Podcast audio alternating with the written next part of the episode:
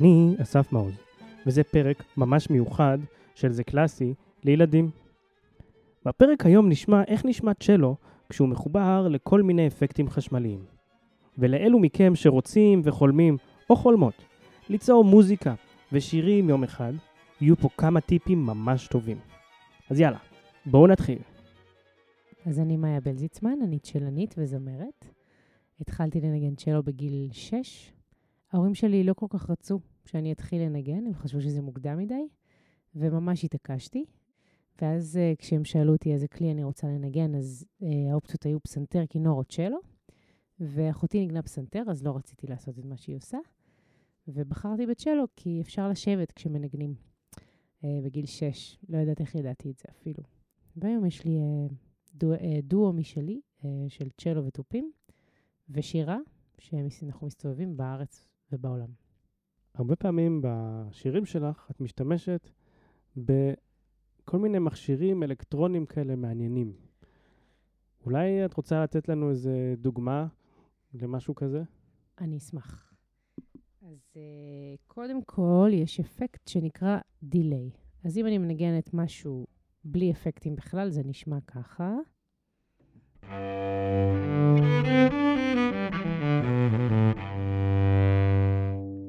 ועם הדיליי זה יישמע ככה.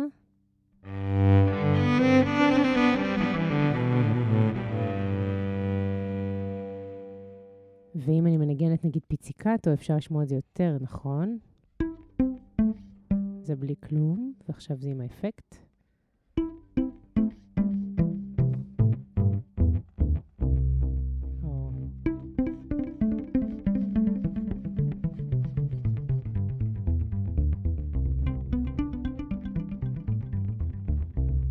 כמעט כמו מוזיקה אלקטרונית.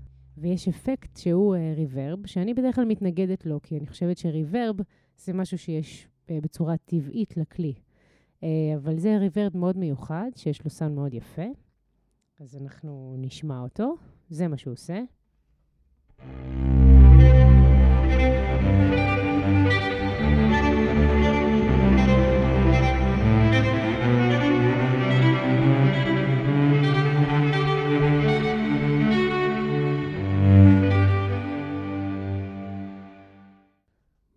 כאילו את באיזה כנסייה ענקית. בדיוק. יש אפקט שנקרא הרמונייזר, שאני יכולה בעצם uh, לנגן את הצליל, והוא בונה עליו צלילים נוספים. זה נגיד עם אוקטבה, אוקטבה למטה. זה בלי האפקט.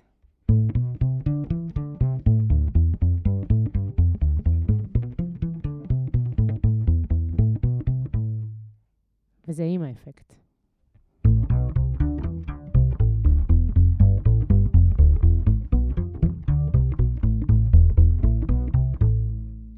בעצם אתה מרגיש כמעט קונטרבאס מנגן.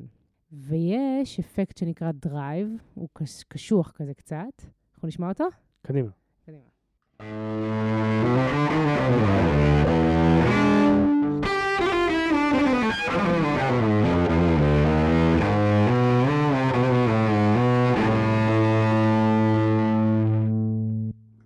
ואני אגיד שאני הרבה פעמים אוהבת לנגן אותו עם ה delay.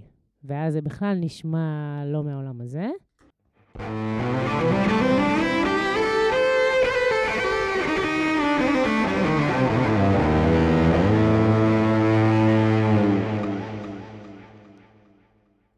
זה ממש להקת רוק של אישה אחת. בדיוק, קצת כמו גיטרה חשמלית כזה, שזה נחמד לפעמים.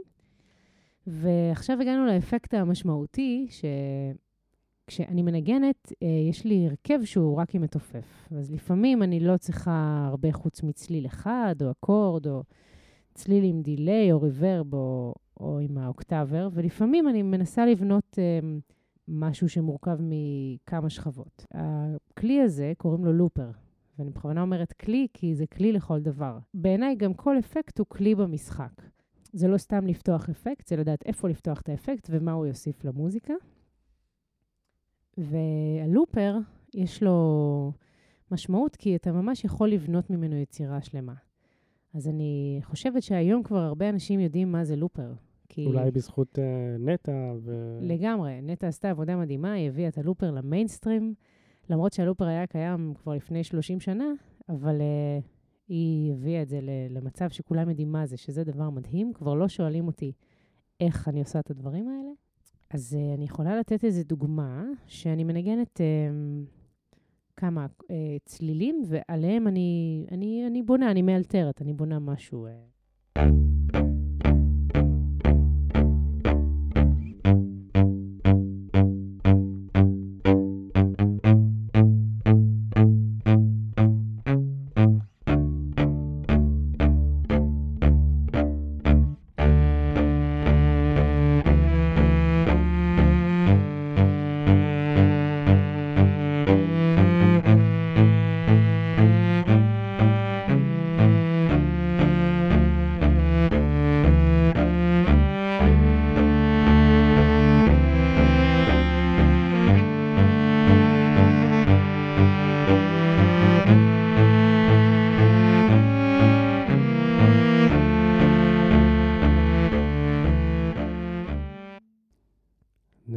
מי שלא הבין, כל מה ששמעתם עכשיו נגנה מאיה לבד עם הלופר.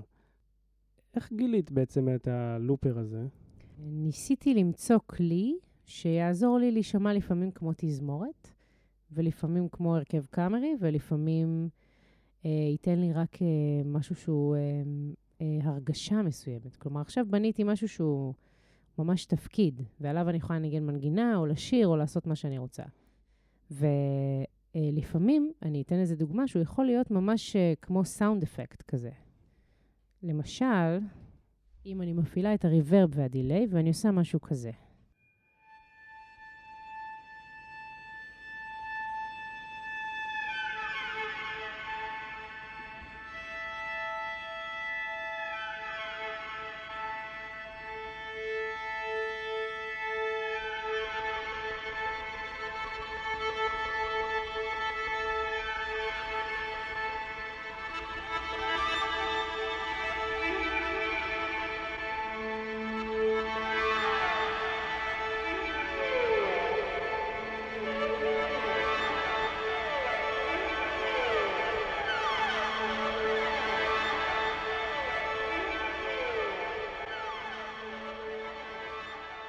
בעצם על זה אני יכולה לשיר מה שאני רוצה, לנגן מה שאני רוצה. אמ, והלופר הוא פשוט אה, עוד כלי, בגלל זה אמרתי, הוא לא רק אפקט, הוא ממש אה, אמ, יכול להביא אווירה, והוא יכול להביא אמ, בית משיר בצורה תזמורתית, והוא יכול אה, להיות כלי שעוזר לך להיות יצירתי בעצם. צריך זיכרון ממש טוב כנראה כדי לעבוד עם לופר, כדי לזכור את התבנית שיצרת בבסיס, כדי נכון. משהו שעבדת עליו? כן, בטח.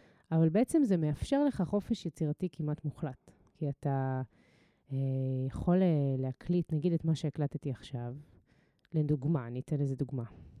זה הלופר.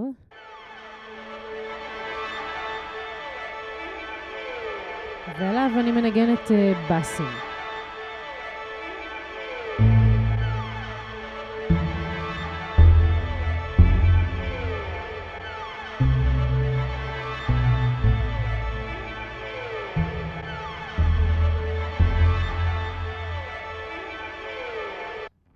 למשל.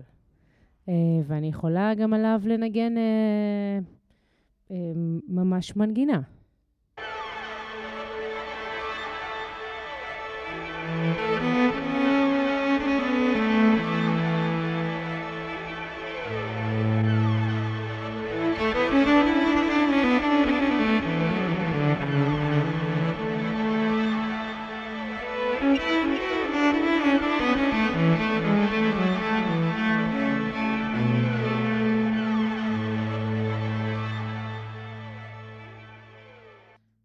ממש מנגינה. נותן לי חופש יצירתי לעשות מה שאני רוצה.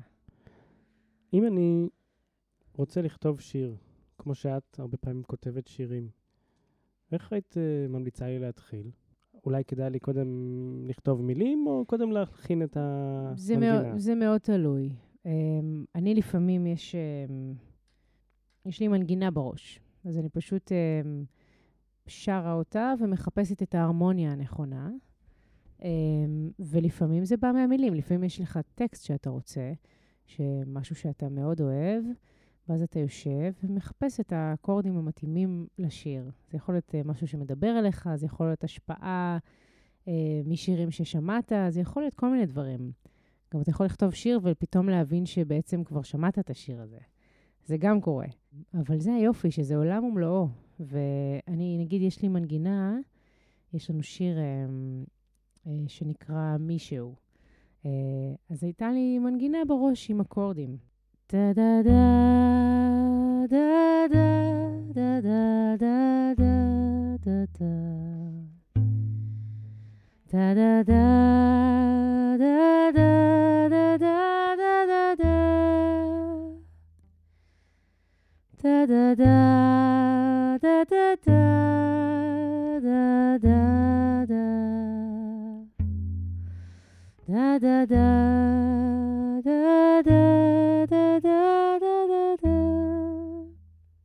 למשל.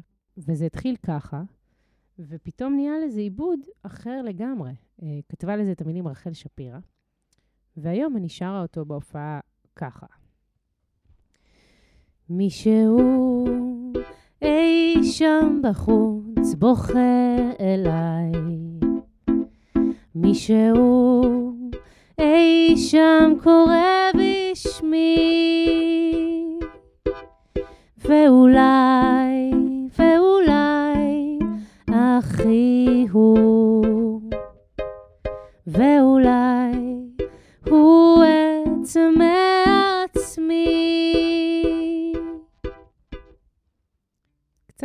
מאיך שזה נכתב. אדיר. אז אני חושבת שלכל מוזיקה או לכל מנגינה שמישהו כותב, יכולים להיות הרבה מאוד דרכים לנגן אותה. אני יכולה גם להדגים, זה גם יכול להיות מישהו אי שם בחוץ בוכה אליי, ואז זה נהיה פתאום משהו אחר. מתי את מחליטה על האופי של השיר? אני חושבת שלוקח הרבה זמן להחליט על האופי של השיר, וזה תלוי במצב שאתה נמצא בו באותו רגע. משהו בטקסט הזה הוא מלטף, הוא, הוא קורא לעזרה, הוא קורא למישהו שישמע אותך. אז הוא לא יכול להיות כזה עצבני. בסוף הגדולה של שיר זה להתאים לו גם את העיבוד שמתאים לו, ולא לכפות עליו את העיבוד שבא לך לנגן. יש איזה אומנים שאת אה, אוהבת, או שהם נותנים לך השראה ביצירה שלך? אני גדלתי על מוזיקה קלאסית, אז אני חושבת שהרבה מהיצירה שלי מושפעת מהרמוניות קלאסיות בעצם. אבל חוץ מזה, אני גם מאוד מאוד מושפעת משירים ישראלים, ואני מאוד מושפעת מהביטלס, שהם שילבו בין מוזיקה קלאסית למוזיקה פופולרית בצורה מדהימה בעיניי. אני חושבת שהם הבסיס, הם מה שיש לי בתוך הגוף. ואז אני לוקחת את זה למקום שלי, ובאמת, כמו שאמרתי, כל פעם זה, זה נשמע קצת אחרת. כמה חשוב לדעת לאלתר, אם אני רוצה היום לנגן ולהפוך להיות סוג של מאיה? Um, אני חושבת שאלתור זה, זה דבר uh, מאוד חשוב, בעיקר בשבילך, בשביל עצמך. כשאתה מאלתר, אתה פשוט צריך uh, לתת למוח שלך להפסיק לעבוד, להפסיק לתת לך פקודות, ולא לחשוב על מה אתה הולך להביא, ולא um, להסביר לעצמך מה הולך לקרות, אלא פשוט לתת לגוף ולידיים להוביל אותך דרך הכלי. ואז זה פשוט נורא כיף מעבר להכל. אז אולי תרצי לתת לנו איזושהי דוגמה להתחלה של שיר או התחלה של קטע, שנוכל להדגים את היופי של הצ'לו, ואולי בעזרה של חלק מהכלים האלה, האפקטים האלה שדיברנו עליהם קודם. בטח. אז אני אה, אנגן איזה, איזה פתיחה של שיר, שהיא אה, ממש נהיית משהו תזמורתי, אה, מורכבת מכל מיני אלמנטים. נוותר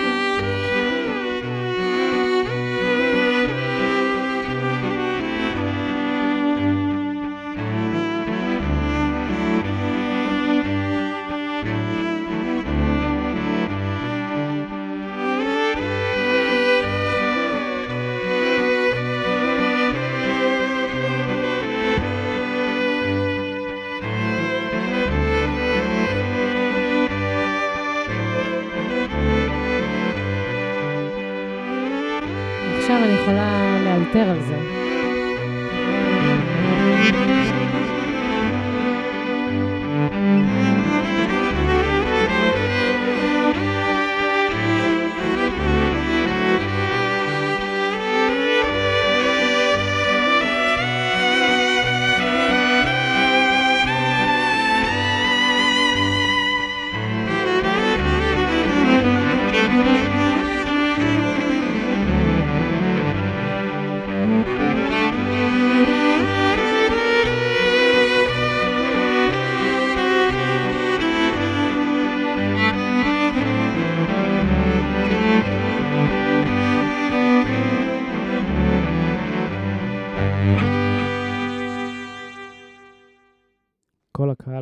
מוחא כפיים בטירוף באולפן. טירוף. אז זה גם היה תזמורתי, גם היה שימוש בלופר, גם היה דיליי, גם היה אלתור. גם אפשר לשיר על זה. בעיניי זה, זה היופי וזה הכיף. אה, שאתה פשוט, אה, יש לך המון, המון אופציות פתוחות בפניך. אה, אתה צריך לדעת לנגן את הכלי שלך בצורה הכי טובה שיכולה להיות, ואז השמיים הם הגבול, ואז באמת אפשר ליצור מלא מלא דברים. אני חושב שזה מסר נהדר למאזינים והמאזינות שלנו. בעצם אין זמן יותר טוב מעכשיו כדי ליצור, כדי לכתוב, כדי לה, לה, להלחין שירים חדשים. נכון. וזה חשוב גם להגיד עוד משהו שאישה חכמה אמרה לי. אמרה לי, תכתבי משהו, ואם תאהבי אותו, אז, אז הוא טוב, והוא טוב לך לאותו יום, ותוציאי אותו החוצה ותשמיעי אותו לאנשים. יכול להיות ששלוש שנים אחרי שהוא יצא החוצה, תגידי, אוי ואבוי, מה זה הדבר הזה? אבל את חייבת לעשות את זה ולעבור את ההתפתחות הזאת, כי זה נכון לאותו רגע ולאותו מקום. ואז חייבים להוציא את זה החוצה, ואז להמשיך לדבר הבא ולדבר הבא ולדבר הבא. אבל אם לא נעשה ולא נוציא ולא נכתוב ולא נשמיע לאנשים, אנחנו לא נוכל להתקדם אף פעם. אז uh, חשוב uh, להיות uh, ביקורתי כלפי עצמך, אבל uh, לא בצורה שתגרום לך לא לעשות שום דבר. אני חושבת שמוזיקה זה, זה פלא, ואיזה מזל שיש לנו מוזיקה בחיים, וכבר זכינו. ומעכשיו אפשר רק uh, להתקדם. תודה רבה למאיה, ששיתפה אותנו בעולם הצ'לו ובכלי המשחק, איתם היא יוצרת את השירים הנהדרים שלה. אם האזנתם לפרק ויש לכם שאלות, ואני משוכנע שיש, כתבו למאיה או לי בעמוד הפייסבוק שלנו, זה קלאסי, או באינסטגרם, ואל תשכחו לעשות לנו לייק. אם אהבתם את הפרק, המליצו לחבר או חברה. יכול להיות שהם עדיין לא שמעו על הפודקאסט? אני אסף מעול, נשתמע בפרק הבא.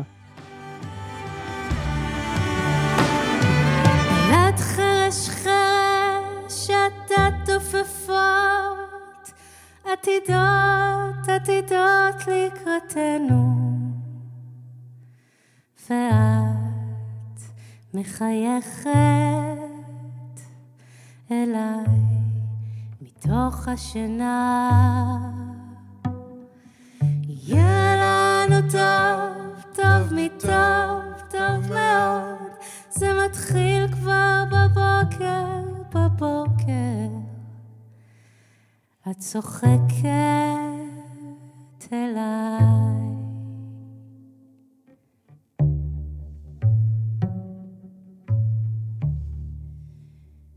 מתוך ה...